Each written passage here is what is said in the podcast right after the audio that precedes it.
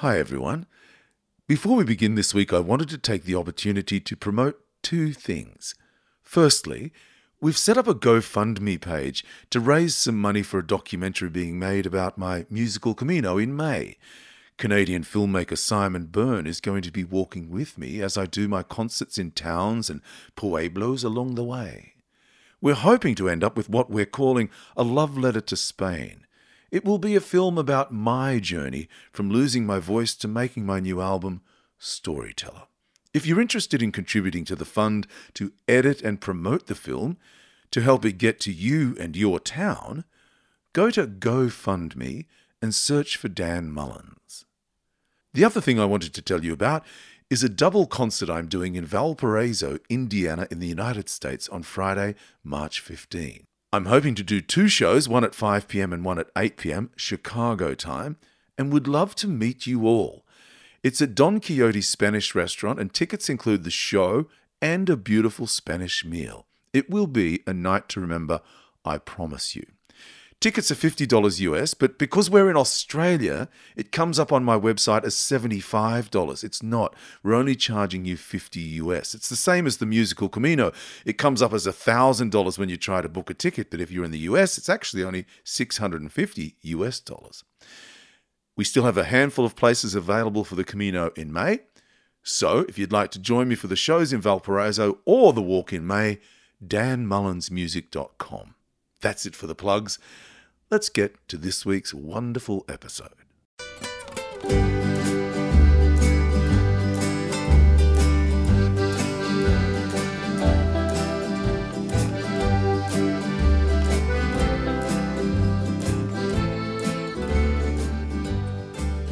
Hello, welcome to my Camino the podcast. I'm Dan Mullins, and it's great to have your company. There's an old saying, a very old saying. The human soul is as a seed sown in the world.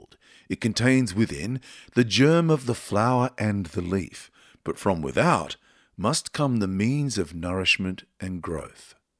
That was from a book published way back in 1850 by Henry James Slack. The book's called The Ministry of the Beautiful. Then there's this from a book called The British Friend from 1892 by George MacDonald. Never tell a child you have a soul. Teach them you are a soul. You have a body, and the body is but the temporary clothing of the soul.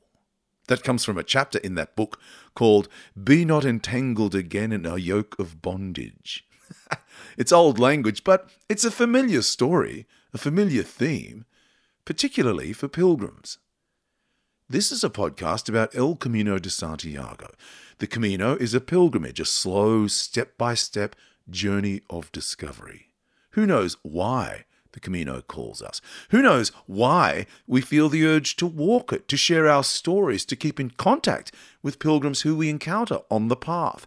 Who knows why we pack a change of clothes in our backpack, perhaps some toiletries and some first aid supplies, and head off to share very basic dormitories with total strangers? But we do it. We try to water that seed that is the human soul. We try to provide ourselves with an opportunity to grow, to bloom, to flower.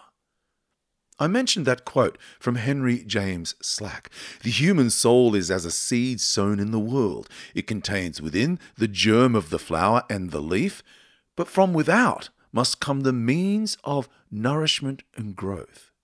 What he's saying is the nourishment and growth must come from elsewhere. We need to find it, to seek it out. We need to be actively seeking out the nourishment to encourage that growth. Well, the Camino is a very, very good place to start. Someone once told me years and years ago, your soul is what makes you you. And I suppose that's a close enough explanation for most of us. But what if you felt you needed more? I thought a perfect place to start would be to talk to someone who's a mindset mentor and a pilgrim and a pilgrim guide. Darene Puttergill is on the line from the Sunshine Coast in Queensland, Australia. Welcome, Pilgrim. Thank you, Ben. Awesome to be here. Before we get into the work you do, both in a clinical sense and taking pilgrims on the Camino, tell us, Doreen, how the Camino came into your life. Well, a friend, I followed the, a friend's journey and I was totally drawn in. And I knew then that I had to do it. And that was in 2017 that I went on my first pilgrimage. And I just went on my own. My last child had left home and it was time for me. And as you know, Dan, it's just a calling, and I had to heed the calling. Yeah, yeah. So I think people, everybody could tell from your accent you're not Australian, you're South African.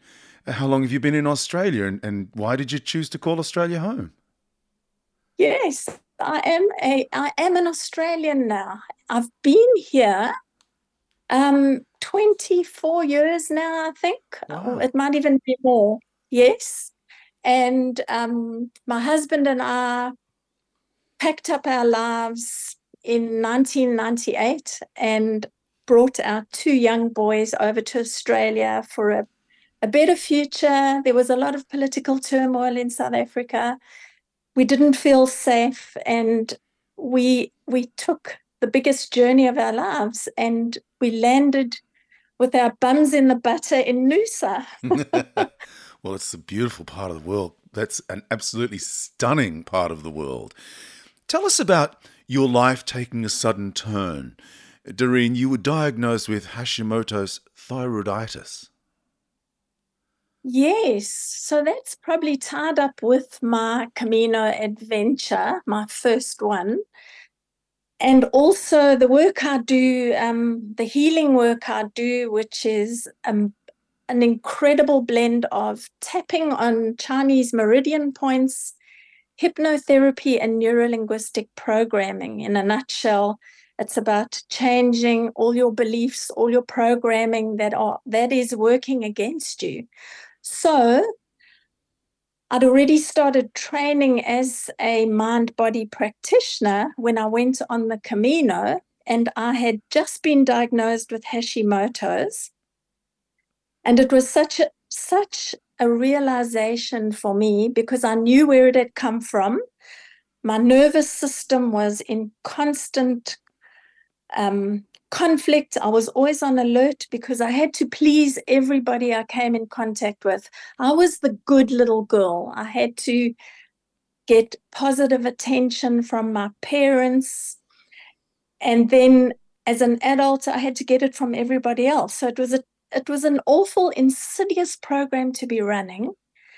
And when your nervous system is in disarray, it affects your hormonal system, it affects everything. You're running cortisol through your body, you get inflammation, and most of all, it affects your immune system. So I ended up with Hashimoto's, and I was actually pretty excited because I was already on this transformational journey to change all of that and to take back my power and start expressing myself and being me, authentically me, and saying what I wanted to say. And it didn't have to line up with you. And then I went on the Camino, and that is where I feel the final healing fell into place because it was there that I really expressed myself. I felt seen, I felt heard, all those yummy Camino things that we we find. And going to I was entering Samos, the little town of Samos yeah, yeah. with the big monastery. Yeah, yeah. And there was a, a lady doing massage in this beautiful little stone building. And I popped in there for a massage, and it was more than a massage because one of my American friends was watching because she was in line to go next. And this lady was doing all these things with her hands. And anyway, I thought nothing of it. Finished.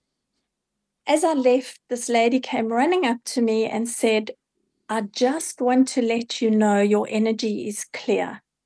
And I burst into tears because oh. one of my biggest intentions on the Camino was to heal. And for me, that was a sign I'm good, I'm healthy, no Hashimoto's. I went home, I did the tests, and all my markers were normal. Wow, that's amazing. Wow, that's an cr- incredible story. So this journey of illness, it then kind of parlayed and paralleled with your work, didn't it? And when I talk when I talk about work, it's really it's not a job as such. It's really a passion and a job. It's sort of your life and your your your passion are parallel. Therefore, it becomes your work.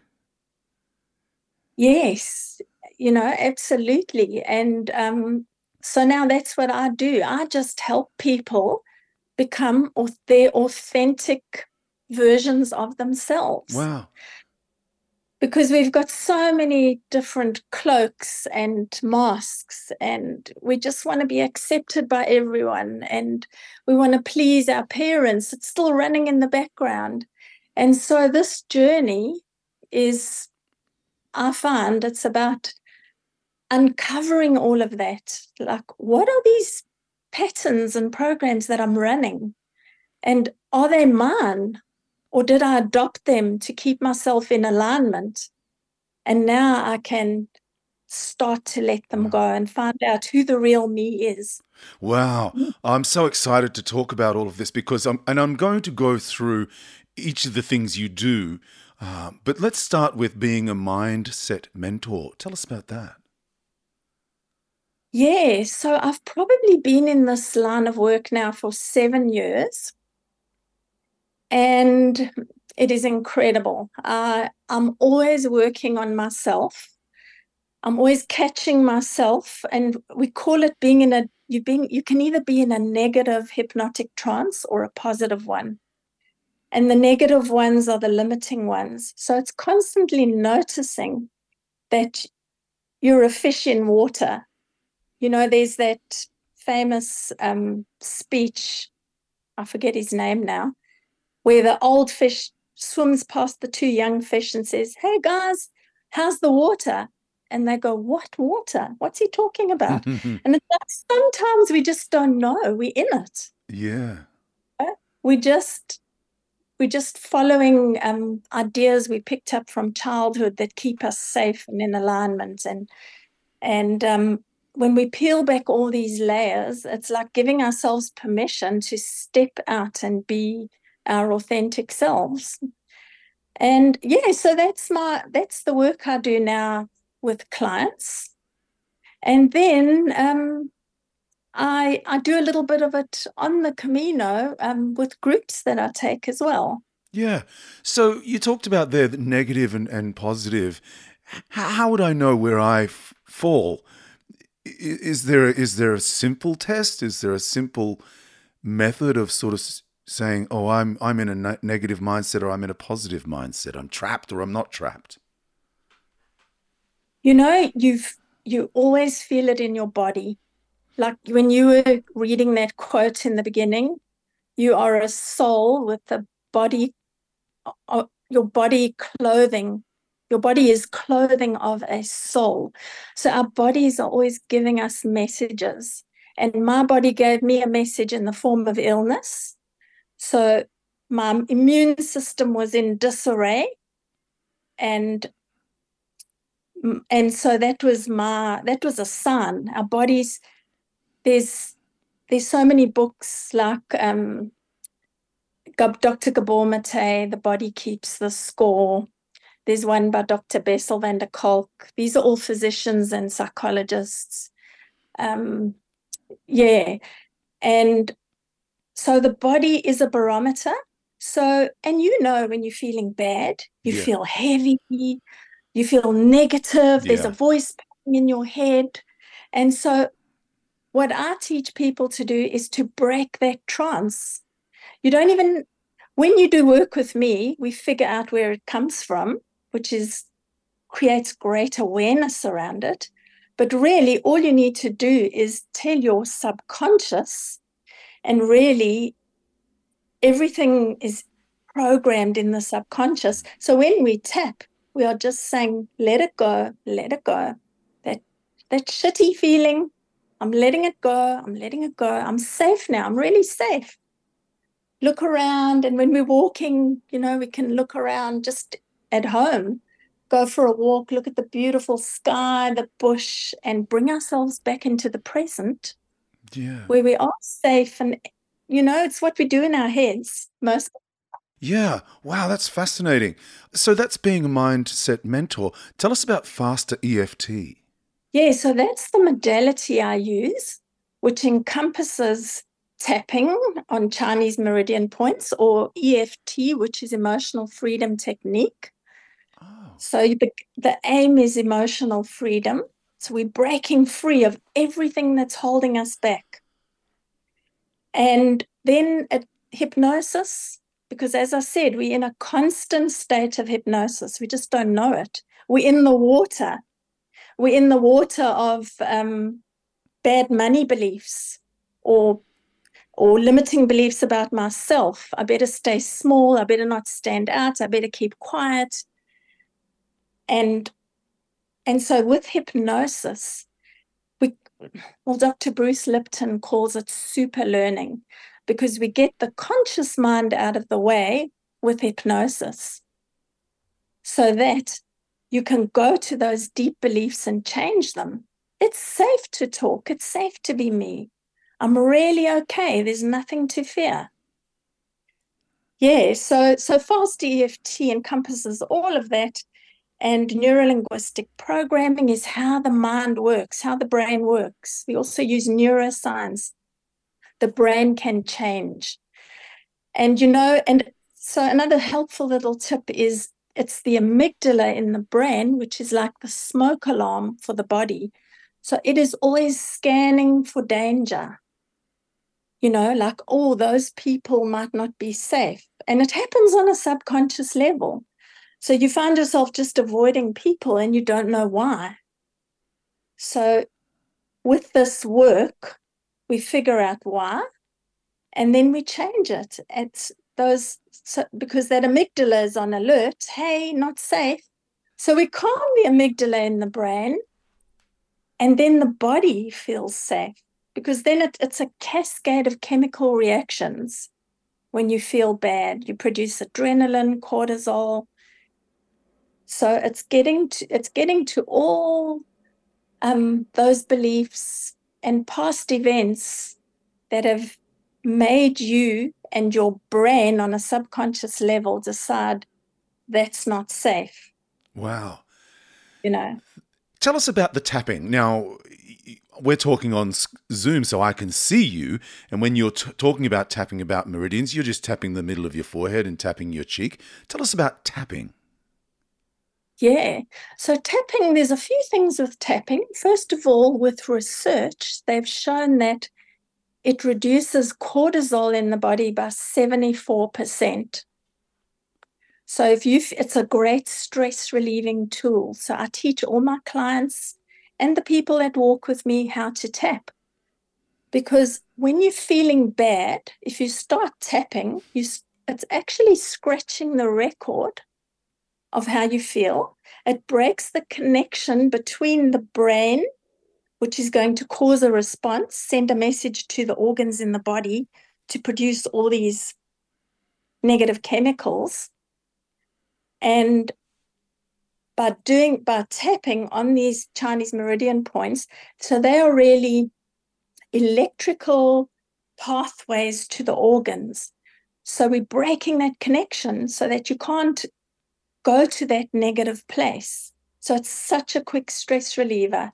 And by adding in the words, let it go, I'm letting go that bad feeling, you're really just talking yourself through what you don't want and then to what you do want. It's a beautiful day. It's I can feel good. I'm strong, I'm capable. I'm I'm excited about this day. I'm excited about meeting those people. I'm really safe. And then we breathe. A big breath in, squeeze the wrist. There are more meridian points in the wrist. And we say peace because the brain and the body knows what peace means and that's the ultimate aim is to be in peace great great and and it's all about now i read some of the research that you had done and you help people reach their potential you release stress and anxiety and trauma that in in most cases prevents them from living their best life so Darene, what role does the person themselves make or play in in making that happen?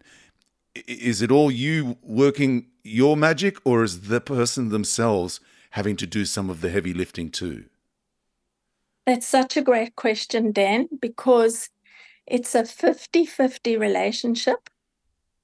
And if that person is not ready to change, and there's often a sneaky little benefit of staying stuck. Hmm. Like you stay in alignment with your family. As for instance, I want to lose weight, but all my friends love eating cake and coffee every morning and I meet them. There's a benefit to staying there.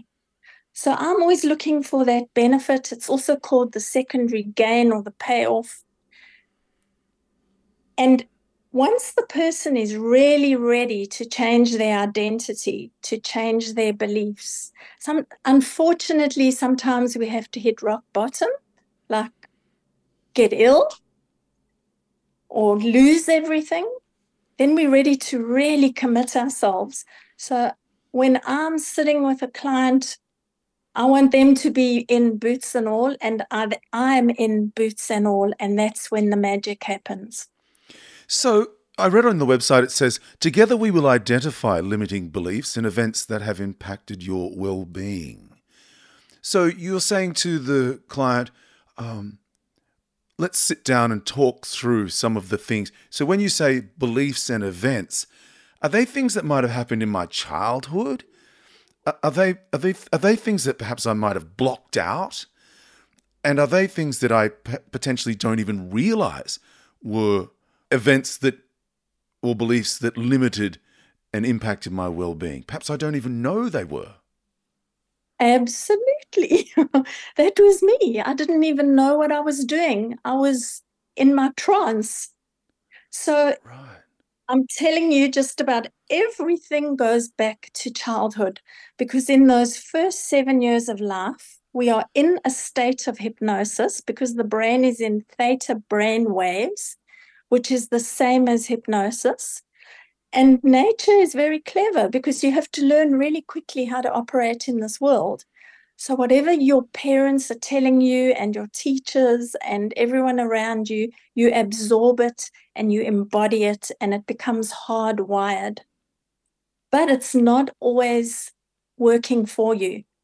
So, you can get to 50 years old and realize that all these beliefs you've taken on, these ways of being, um, you know, and you might have you might have had sort of financial hardship growing up. And you carry that into your adulthood and you have these very negative beliefs. You sabotage your success because I can't spend money on that investment. I've got to save my money.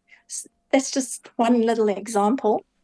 Or I'm going to eat, I eat lots of chocolate because when I was little, the chocolate got linked with love because mum gave me chocolate.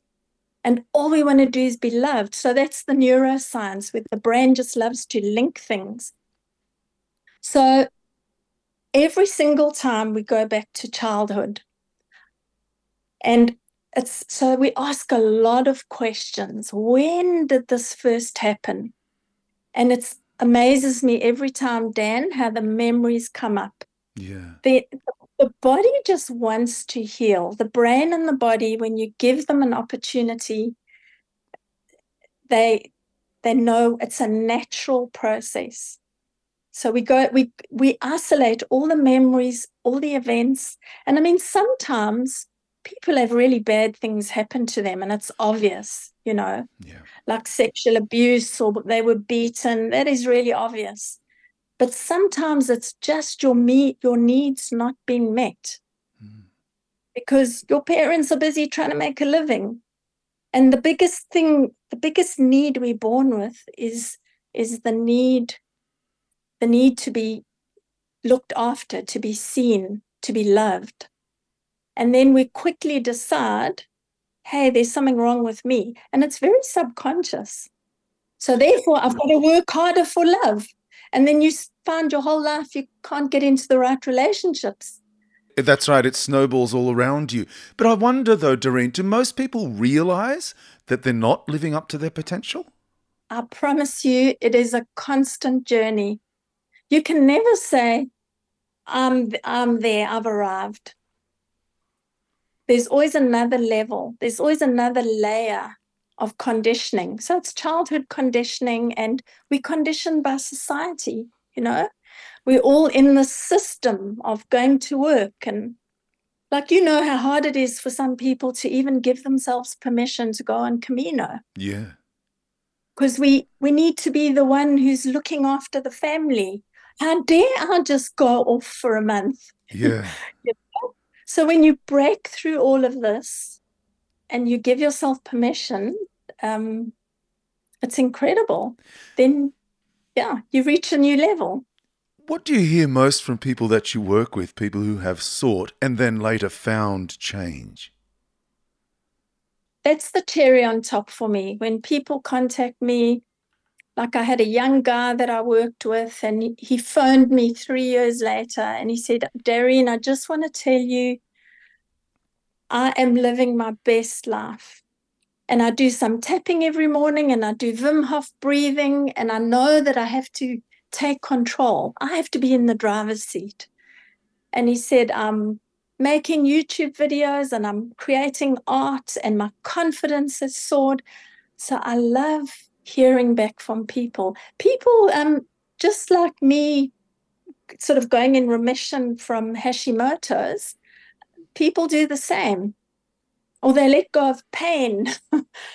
it's a whole world, Dan. Like even long term chronic pain, that doctors can't explain, it's because the brain and the body are in a loop.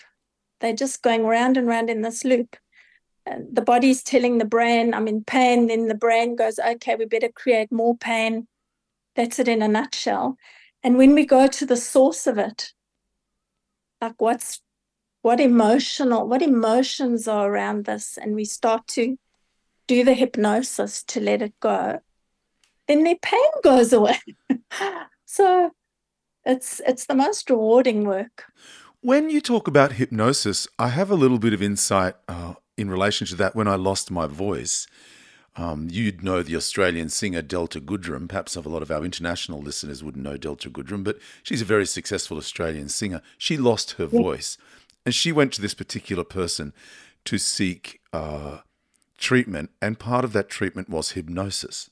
So I went to see that this particular person and I was hypnotized and it helped me greatly, I have to say. It helped me greatly because we did a lot of work with my subconscious. And I wondered if that's something you do. Do you work with your clients or patients' subconscious to try to get to the inner you, the deeper you? Yes, that is the pièce de résistance. Because we are operating in the sub- subconscious mind 95% of the time. And we need to, because we every time we get in the car, we can't start thinking, now how do I drive? It's automatic. Hmm. the trouble is everything we've learned and all the decisions we've made to keep ourselves safe are now hardwired. So when we access the subconscious with hypnosis, and all hypnosis really is, is getting you into a state of relaxation so that you can take in these new beliefs that my voice, my voice is amazing. My voice, I can speak, I can sing. You know, I mean, I do it with tapping because that's also how we access the subconscious because yeah. we're confusing confusing the conscious mind again that's saying no i'm never going to get better maybe i'll never sing again and it's opening up that aperture for healing for possibility mm. and that's where the magic happens yeah yeah yeah the subconscious is an extraordinary thing it's it's i hadn't really ever well i certainly hadn't sat with somebody who was going to talk to my subconscious as this particular therapist did. It was quite an extraordinary experience, I have to say, and it moved me greatly. It changed me deeply. And I'm a great and very firm believer in the power of the mind in that respect. And I think it, it it's amazing. Oh, that's so exciting. How I could talk to you about that for hours. But we also need to talk, you and I, about the work you do on the Camino Because tell us about Soul of My Feet, and that's a play on words with soul spelt S O U L. Tell us about Soul of My Feet. Yes. Um, you know, I see walking on the Camino as a soulful act. It is soulful, it's a soulful experience. You, it cannot not open you up, it cannot not affect you. So we really are accessing that deeper part of ourselves, and as you mentioned, the subconscious, because suddenly all, we have these realizations because we're now outside of our normal routine. The body starts to relax, the nervous system, and you can now access that subconscious. You can access, access your truth.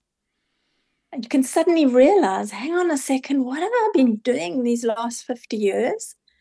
And you can also have immense gratitude for how far you've got. But now you have this, this inkling of the future. Wow, I'd like to maybe retire or I, I want to go to coffee shops more and talk to more people and I want more connection. And that's why, uh, you know, I decided to call it Soul of My Feet. And um, I have a little Facebook page and a website because I do take women on this on this journey now and just share what I've learned. And I want them to have this this opening and you know, quite frankly, it's also just a total celebration of life. Yeah. You, you encourage pilgrims walking with you to experience the art of pilgrimage. Tell us about the art of pilgrimage. That's an interesting term I don't think I've heard before. Two places I got that from. So I got, got it from Phil Cousineau, who wrote a book called The Art of Pilgrimage, which I absolutely love. And also, um, I did with my very first group, we went on retreat to Basia and Bertrand. Um, Flores del Camino is the name of their retreat, and it's just past Astorga. And we had an afternoon session on the art of pilgrimage, which was absolutely delightful. And it was all about what to notice along the way on this soulful journey in the flowers. Mm. It was all, we did sacred geometry. You see it in the churches, in the rose windows, you see it in nature. And again, it's just opening the aperture to fall in love with this world mm. and ultimately fall in love with yourself and your life. Yeah, wow. And it's about the art of living a good life. And I suppose to me, art is a curious word to describe a, a way or a path of life, but it makes sense now, doesn't it? Because art is about beauty and and and passion. And if you can find beauty and passion on the Camino and in life, you're heading toward a good life, aren't you? Oh yes.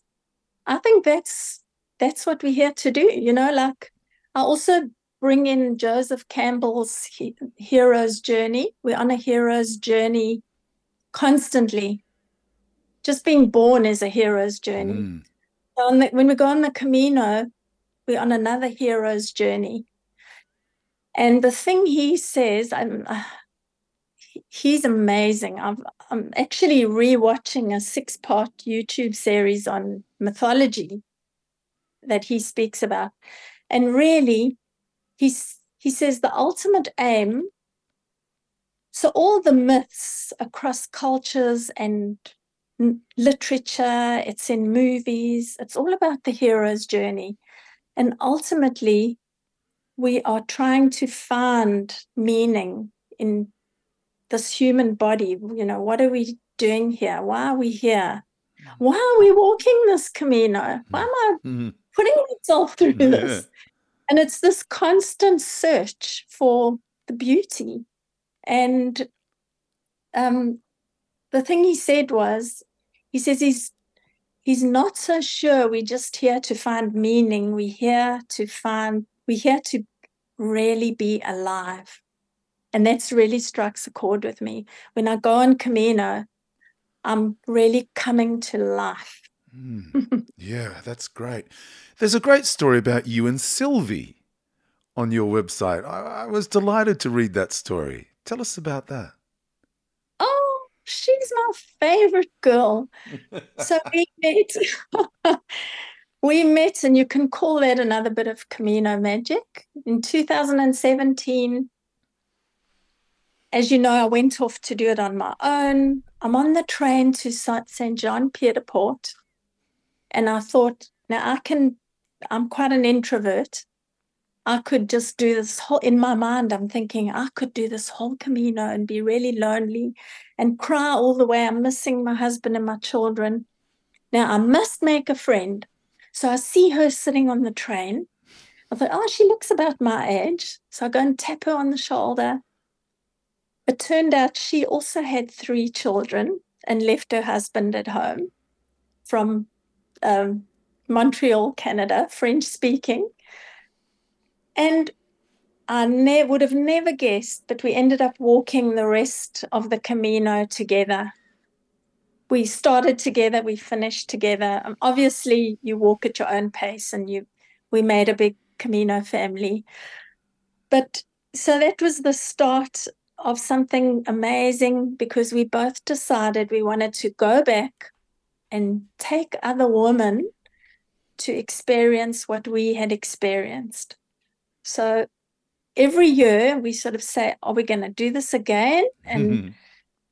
and then we both go, Yes. yeah. So how so, how many people do you take with you when you walk? Um normally about eight. Okay. Eight, eight, eight to ten. Mm, mm. Yeah. How fantastic! And I loved um, on your website, you said, You will not escape your body or your mind on this journey.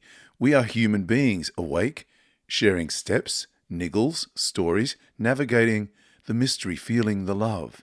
That's a very honest sales pitch. You're kind of saying you're going to live and breathe it all. You're going to experience everything here. Yes. And you do, don't you? I always say to my ladies, you're going to most probably somebody's going to irritate you on this journey, or you're going to have a day where you feel really grumpy. And we have a saying, it's all part of the game. ah, I like that. It's all part of the game. All but just like in life, you're not going to just feel blissed out all the time. It's all part of the game, the good and the bad. Yeah, good for you. That's unreal. I really like There's that. another little saying, sorry to interrupt you that I came across. I think it's a French proverb that a pilgrim always has a pebble in their shoe. So there's always some little niggle. That's great. I've never heard that before. And you'd think in more than 360 uh, uh, interviews, I would have heard that. I've never heard that. That's amazing. Pilgrim always mm. has a pebble in their shoe. Well, that is true too. That yeah. is true. And you sometimes you just have to ignore it. Yeah, well, that's right indeed. And you say the Camino is an addiction, but it's a nice problem to have in a world dimmed by the regular, the routine. And I guess the question I would ask then is in a world dimmed, the Camino can shine light, right? Yes. Yes, because You've given yourself permission to go on this journey. And you're throwing off all the shackles of work and commitment and responsibility. You're facing yourself on that road. And it's a mystery. Who who will you be at the end? And mm. as we know, it doesn't it doesn't end when you get to the end. It's just the turnaround. Mm and that's the thing that i'm always that that's my constant mission is to keep integrating it more and more and more when i get home yeah i think you're right when you get to santiago sometimes you can feel a little down in the dumps because you'd still love to be walking but you're also excited about the getting home to see your family and friends and you're also excited about putting into practice what you've learned about yourself And I think every time it bubbles to the surface in our day to day life, we think, oh, that's the Camino talking. And that's a lovely thing, a lovely reflection to be able to have. We talked about the fact that you're now an Australian, but you were originally from South Africa. Tell us about the Cape Camino you're walking later this year. Oh, yes. so last year I went and did a little recce and mm-hmm. tried it out because in my mind, there's nothing to beat Spain. I have done some of the Via Francigena in Italy. And so this mother and daughter started it after doing the Camino de Santiago. And they've put such a lot of incredible work into creating the 750 kilometer wow. journey. Yes. And they've really tapped into the soul of South Africa. I was blown away. You get a chaperone. So, this person who has local knowledge walks with you and guides you, and you get to share stories. I mean, I, I, I cried when I left some of them last year. um, and you know, there's there are also a few stories of if like some people have had difficult lives. So you, you really it brings back the gratitude again for your own life. But anyway, we are doing a section of it this year, all along the west west coast. So it's two hours from Cape Town. And um, we will actually pass uh, Khoisan Bushman paintings in a cave, which are ancient. So there's a little bit of, of Camino um, reflection and spirituality. You know, I love that. As you know, mm. the sole of my feet, I love that. There's a labyrinth along the way, and you get to stay with people, local people who've turned their homes into albergues. or otherwise, if they don't have families to accommodate you with, they'll put you in little cabins or uh, holiday accommodation but then you go, you normally go and have dinner with a family. Wow. And it, I must tell you, there's nothing to beat South African food and hospitality. How wonderful! It, is it really expensive? Is it? it is it? How's does it compare? I mean, the Camino de Santiago is very cheap. It actually is. It's not expensive if you go and do it on your own. Um, because of the exchange rate with the rand, sadly, mm. sadly the rand doesn't have much value. Yeah. So about um, twelve rand to a dollar. Wow. Okay. Yeah. So it's re- if you can just get yourself there, um, you'll have a very reasonably priced Camino. Wow. How exciting. That's fantastic. You quote Rumi on your website out behind out beyond the ideas of wrongdoing and right doing, there's a field. I'll meet you there. Mm-hmm. Talk us through that. Why is that quote special to you? So that's special to me because we get so caught up in what we should be doing and what we're not doing, and we beat ourselves up. Somehow, as human beings, we have to live with this voice in our heads which again comes comes back to our beliefs and our programming. But we're always going to have this voice, and it, and literally, it's just there to keep us safe. But nevertheless, it can be an absolute pain mm-hmm. because you've constantly got to calm it down. so when you go on Camino, you go on some soulful, sacred road where millions have gone before you, and you feel that energy, and you you open yourself up to it. It's not just a holiday, it's not just a hike, it's a field of possibility where you can calm down those voices and all those um, sort of tendencies to keep yourself small or worried. And you can literally set yourself free. It's a field of creativity, potential. Hmm. And and I, I encourage everyone to really consider that when you go on Camino. Yeah. Yeah. What an extraordinary answer. So you're on the Sunshine Coast in Queensland, a beautiful, beautiful part of the world, and the beach plays a part in your life, a big part. Tell us about your relationship with Mother Nature, Darene. I'm so lucky, Dan. I'm surrounded by nature here. And, you know, I grew up in a city, Johannesburg in South Africa. and, you know, we were always, because of the politics, we were always afraid of people. And um, it's just, you know, it is what it is. And um, here, this has been like a real, you know, being sort of adopting my um, getting into the healing industry, um, emotional wellness, and moving to Australia. This is why I love the second half of life. is that I've been so lucky. I've, you know, I can walk out my door. The beach is 200 meters away. I get to go and walk down that beach. But again, to come back to the healing, I used to not make eye contact with people. And then as I did this work, I thought, what is going on here, Darene? and again, it's that fear from, you know, people are not safe from my childhood because you didn't know, mm. because there was a lot of poverty in South Africa. So now I'm pleased to say I can walk on the beach and I lit, and because I've been on Camino, I know the value of connection, how connection literally feeds our soul and keeps us healthy. I can look all the people in the eye and greet them. And so I'm getting my dose of connection, I'm getting my dose of nature.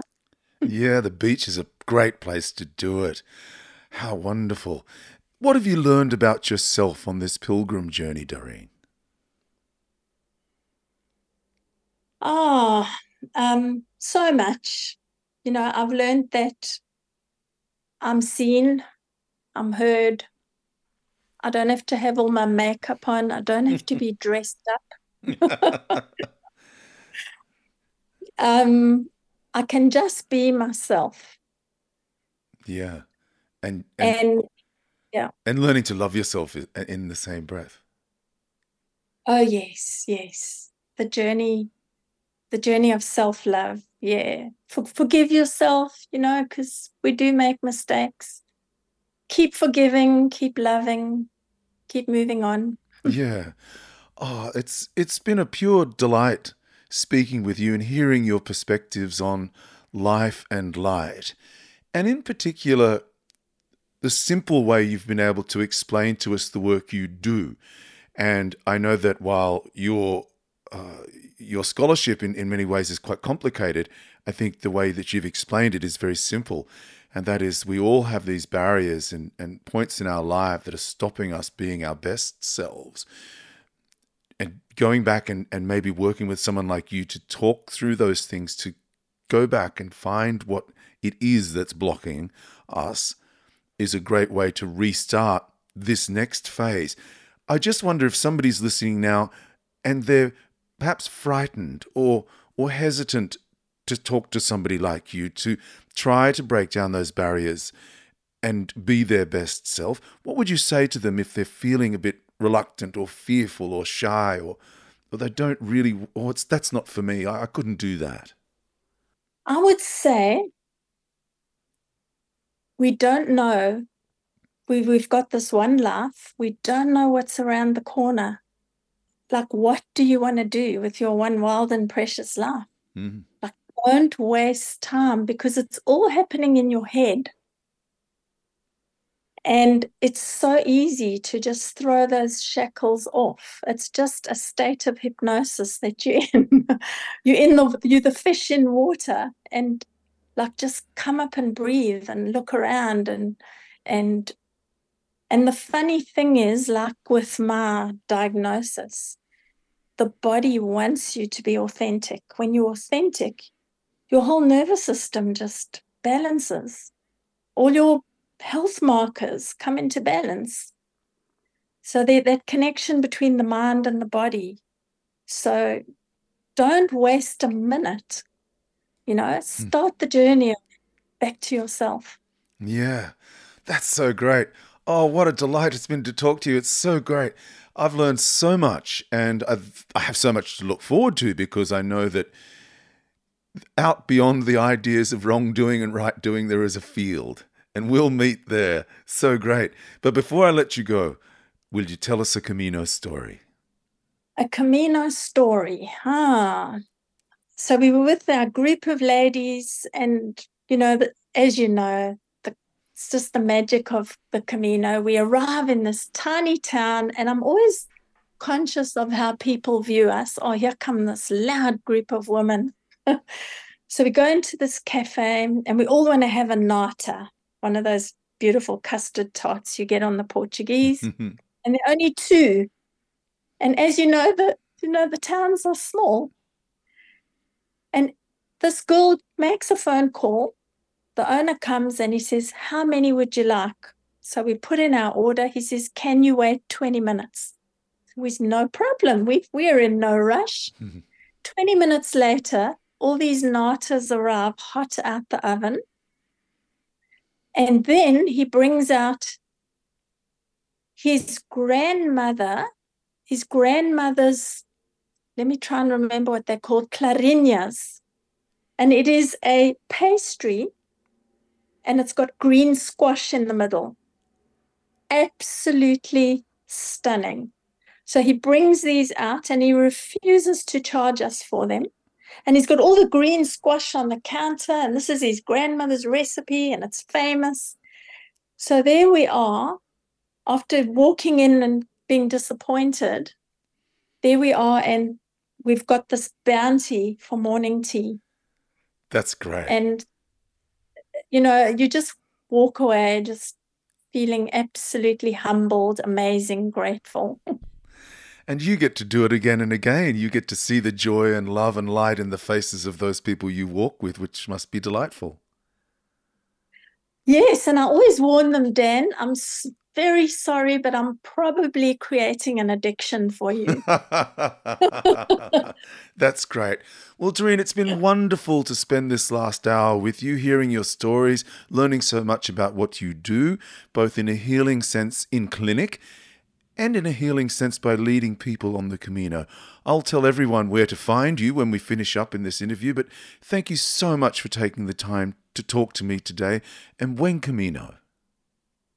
Thank you, Dan. And I would also just like to say, I'd like to wish you well on your upcoming trip with your your guitar and your troop of people. Um, how incredible! I mean, the healing value of music and the the celebration of life that is going to take place on your Camino. I cannot wait to follow you there. Thank you so much, Darene. God bless. Bye bye. My guest this week was the Australian pilgrim Darene Puttergill. You can find Darene and Silvie at soulofmyfeet.com. Soul is spelt S O U L. Three quotes to revisit this week as we reach our albergue to put our feet up after a long day's walking.